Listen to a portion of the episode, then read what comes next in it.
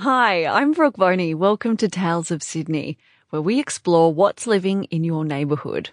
Today we're going farming in the city. We're looking at two popular animals you can keep in your backyard, chickens and some hard-working, flower-loving insects.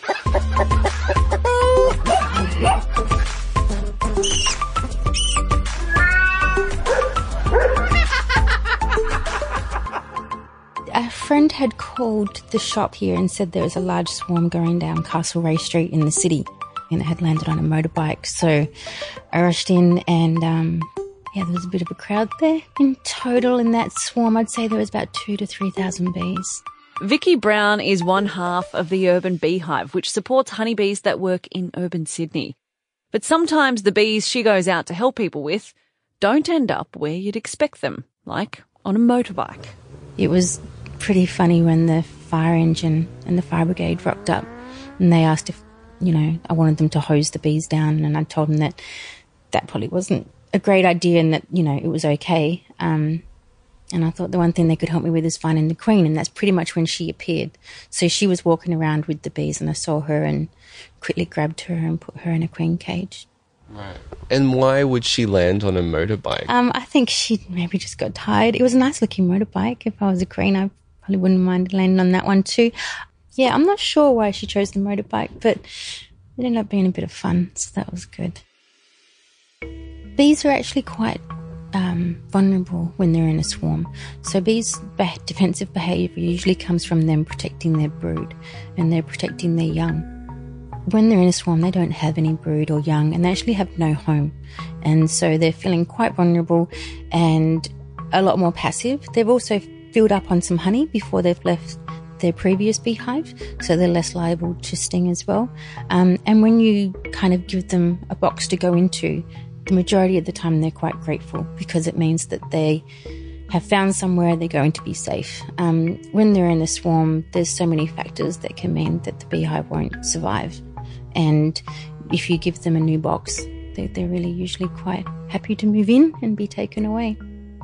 And swarming is a natural part of the bees' um, behaviour.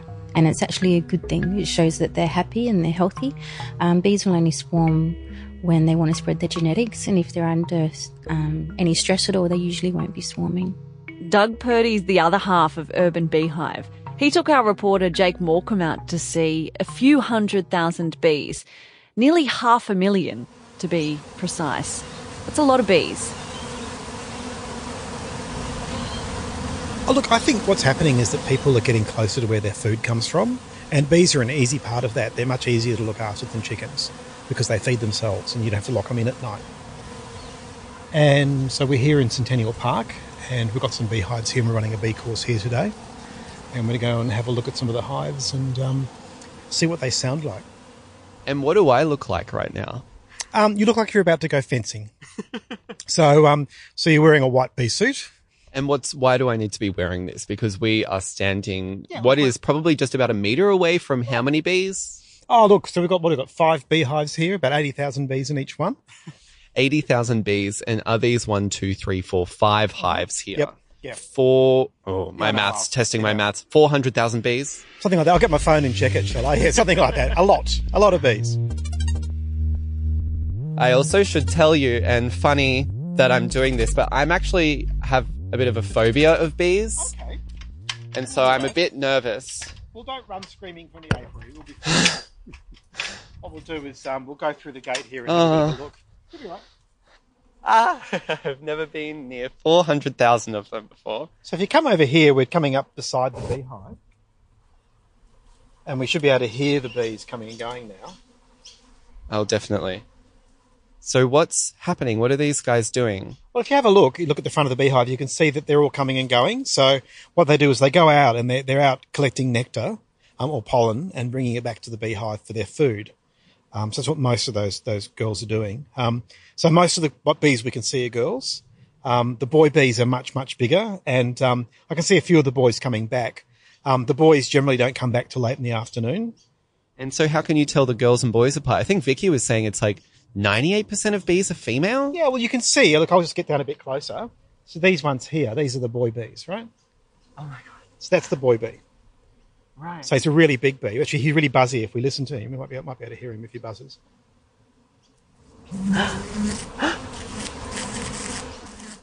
so they're called drones because they make that loud droning sound. Right. And the boy bees have got really big eyes, um, so that they can find the um, the queens to mate with. Um, and they're a much bigger bee to a regular worker bee. Do they sleep No, bees don't sleep. at all? No. So they're like on a 24 7 schedule. Yeah, yeah. Well, they work themselves to death, literally. So they never stop working. How, how long do they live? It depends how hard they work. So about 50 to 60 days. So they, they make about a, a quarter of a, fifth, depends who you speak to, a quarter of a teaspoon or a fifth of a teaspoon in their entire life of, hun- of honey. I guess that's why you need 80,000. Well, that's right, yeah. But also means don't ever wash the knife, like lick the knife, because you don't want to wash that honey off. That could be like oh, a bee's whole life, you're just washing off the knife. Someone, someone's entire work life. Doug and Vicky spend so much time with bees, you can point to any bee in a hive and they'll tell you exactly what its job is. So the queen bee is the mother of all the bees. She is the only bee that will lay fertile eggs in the beehive, so she kind of perpetuates the cycle of bees being born in the beehive. She doesn't do any other work apart from lay the eggs. What they do is they find a day old egg. Um, a worker egg, a female, is exactly the same for a queen in the first day.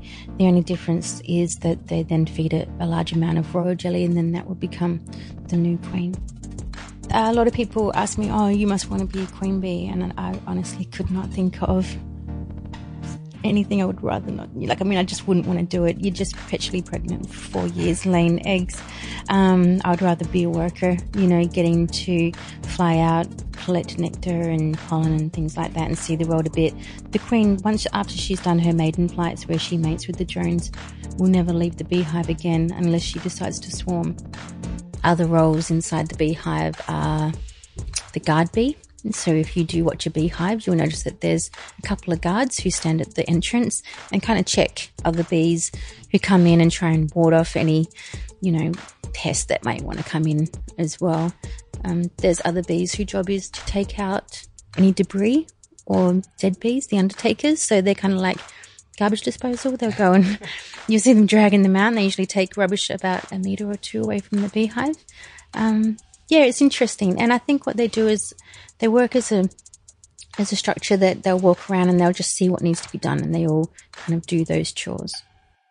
In the hive, it's so dark, bees can't see, so they have a couple of more creative ways of communicating. They use their sense of smell and they dance. And you say that they communicate via pheromones. How exactly does that communication work?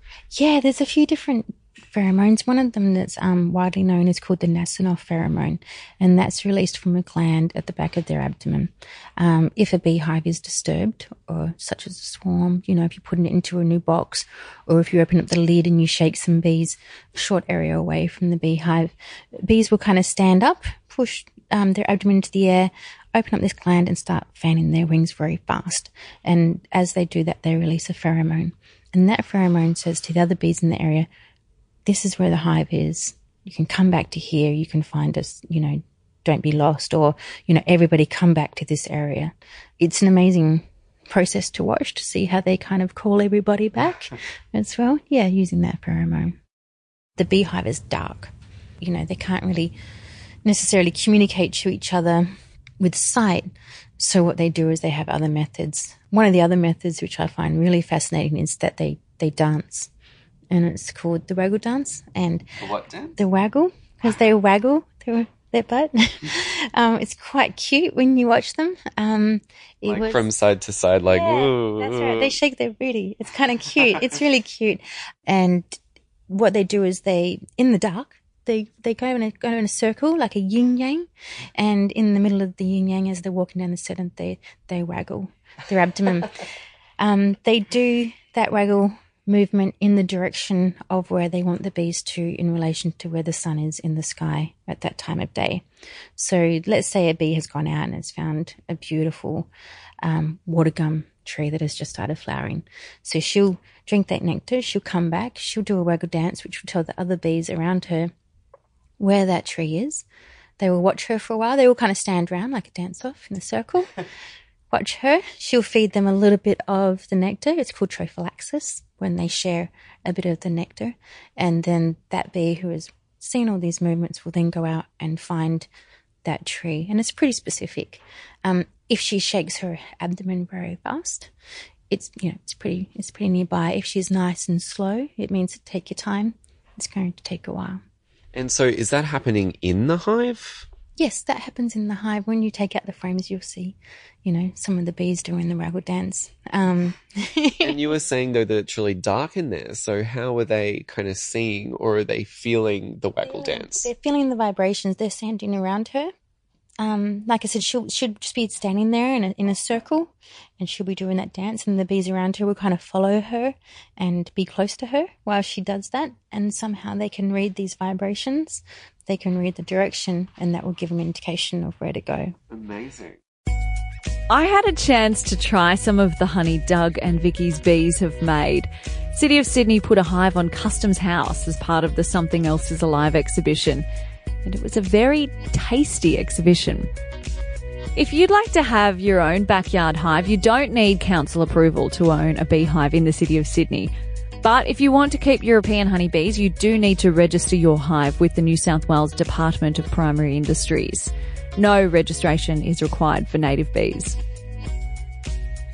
Even if you don't want to keep your own bees, you might still find it useful to get them into your garden. I sent producer Miles Martignoni to talk to Belinda Thackeray, the project manager at City Farm. So bees range up to eight kilometers around their hive when they're getting food to produce their honey. But they're also doing something really important for all the plants when they go and get the pollen. So what are bees actually doing? So what happens is bees and other insects, they come in and help the plants with pollination. So what they do is they transfer the pollen from the male part of the flower to the female part of the flower. And that's really important for the fertilization to happen. What then happens is the plant will set the fruit and from the fruit we then get the seed. So it's a really fantastic process. And some plants will um, pollinate themselves, so the wind can help to do that. Other plants, we really need these pollinators to help us out to make that happen. So how do you make sure that bees can actually find the plants that you want to get pollinated to grow food? So what we do is we put in a whole heap of, we call them pollinating plants. So they're plants that attract pollinators to the garden. So um, we put in things that are flowery that are producing a lot of nectar. And we find that um, bees are attracted to certain colours. That's a really kind of interesting um, thing that happens. So things like yellows, which is plants like nasturtiums, the purples of things like lavenders and salvias, and the blues, that really then encourages the bees to come into the garden. So we interplant our, our um, space at City Farm where we'll grow vegetables. We also then plant all of these lovely flowering plants in between to then attract these pollinators to come in. And there's lots of other insects in the in the city, of course. Um, do they help pollinate plants as well? They can, sure. Yeah, there is lots of other insects that can help pollinate. So, um, you know, things like wasps can help pollinate, um, moths and other insects, but the bees are the main one we have. And at City Farm, we have um, honeybees come and visit. We have native, so the stingless native bees come and visit, and we get these really cool blue banded native bees that come in. They are like really interesting because what they do is they do this thing called buzz pollination. So they go along and they make this kind of little wiggle where they um, tighten up their flight muscles and they wiggle around, and that then makes the plant release its pollen. And for a certain lot of plants called the Solanaceae family. So for us in the um, city farm garden, this is then the tomatoes and the chilies and the eggplants over summer. It's then made all of those plants pollinate. So it's amazing what it's, they've managed to do these bees for us. City Farm is based in St. Peter's. If you want to learn more about food and connections between the paddock and the plate, then you could do workshops or even volunteer at the farm. You can find all the information at talesofsydneypodcast.com. Now, bees are amazing, but they're not the only animal you can get food from in an urban environment. You can raise all kinds of feathered friends who lay eggs. Jake found a few hundred of them at City Chicks. Hi. Hi, I'm Jake. I have an interview with John. Oh, you do? For 10, Um, yeah. Okay, yeah, head down the back, yeah. Sweet. Mum and dad should be down the back. Sweet. There are so many chickens. I've never seen so many chickens in one place before. And how's it going? Good, mate. It's good. It's good. Worming and white lighting some birds, getting them ready to go to a school. A school? Yeah. yeah Right.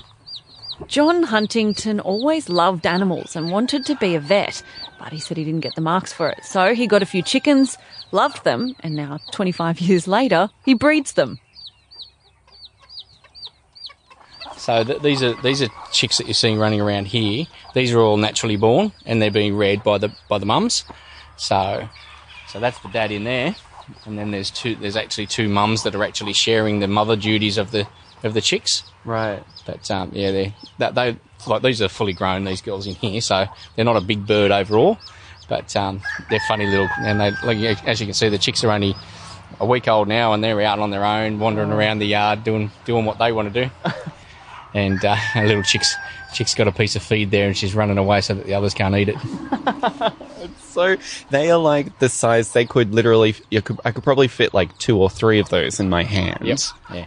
Yeah, at, at, at, at that age, they're just starting to show, you know, their little personality traits, which is one of those things where you never know what personality you're going to get in a chicken. Um, we often say to people that haven't had chickens before that every bird has its own unique personality. And it's like, you know, when you've got brothers and sisters, you can have the sister that you really love and the sister that you don't, you have to tolerate. And, uh, you know, you see those sort of things where you get the chicken that loves you and you get the chicken that doesn't like you much. In fact, we had a customer just recently. He's got uh, six birds, and he, he he originally purchased four. And because we always tell people if you're adding new birds, you need to do it in pairs, so he bought two new birds, and he wanted one of the birds for its colour, and then the other one he said, "Oh, I just want a bird that's got that's you know a totally different personality." And so we gave him a, a, uh brown leghorn hen, and he came back to us. Oh, you know, he's probably had her about four months now, and he said, "I cannot believe the difference in that bird. You know, like she's just a rogue. You know, everybody else sort of toes the line, but she's just a rogue, and, and she'll do what I ask her to do." But she just wants to, you know, if she gets a chance to be mischievous, she's always mischievous. So, you know, if he if he's uh, filling up the water, she'll come behind and tread on the edge of the water so it tips over and things like that. And and uh, she, you know, he'll put the feed bag down and she'll knock the feed bag over so that she can get to the feed and things like that. Or if he turns his back, she'll ju- she'll or he bends down to pick up the feed or whatever, she'll jump onto his back, you know, and walk up to his shoulder and things like that. So yeah, so that, like I said, they all have their own personality. You get some that really want to in- interact with you. You get those that want to stand behind you and trip you over. uh, but you'll get those that'll walk up your arm, and you know, there's there's a lot of birds that they are very habitual. So if you start feeding them at 6 a.m. every morning, on Saturday and Sunday, they'll be running their beaks along the wire to say, "Hey, it's still 6 a.m. Come on, come and feed us. It's time to get fed." So, so they are, you know, very structured in in that form. Um, so if you start, you know, walk out the back door to feed them every day, they know as soon as that back door opens, food's coming. You might be taking the clothes out to the line, but they still think that there's food coming. Around the general city of Sydney area, how much how much demand do you get these days? Are more people like reaching out to you? Yeah, the, the number of people that are looking for chickens in their own backyard has grown every year for the last seven years. So we've basically had, uh, on average, a 10 to 15% increase every year in the number of birds supplied through through these premises. And in terms of just like the actual setup itself, like what do you need? Like with a cat, you need a bowl, you need a litter box, blah blah blah. But with a chicken, what do you need to like keep them happy? Yep. So you need a coop area, and a coop's normally made up of three separate sections. Okay, so there's the nesting box where they go to lay their eggs. Okay, there's normally a night area, which is what we have a perches where they sit on the perches a night time. Chickens do most of their manuring of a night time, uh, so you need a perch where they're not they're not sitting on the on the ground so much. And then you have a run area, and that's normally access to the actual soil itself. Um, as minimum requirement, you need a, a method to feed the birds, so a feeder, and you need a method to give the birds fresh, cool water. So, and if you um, know your birds really well, once temp- water gets to a certain temperature, they won't drink it. And so birds will actually dehydrate next to a swimming pool because once the pool gets to a certain temperature, they won't touch the water.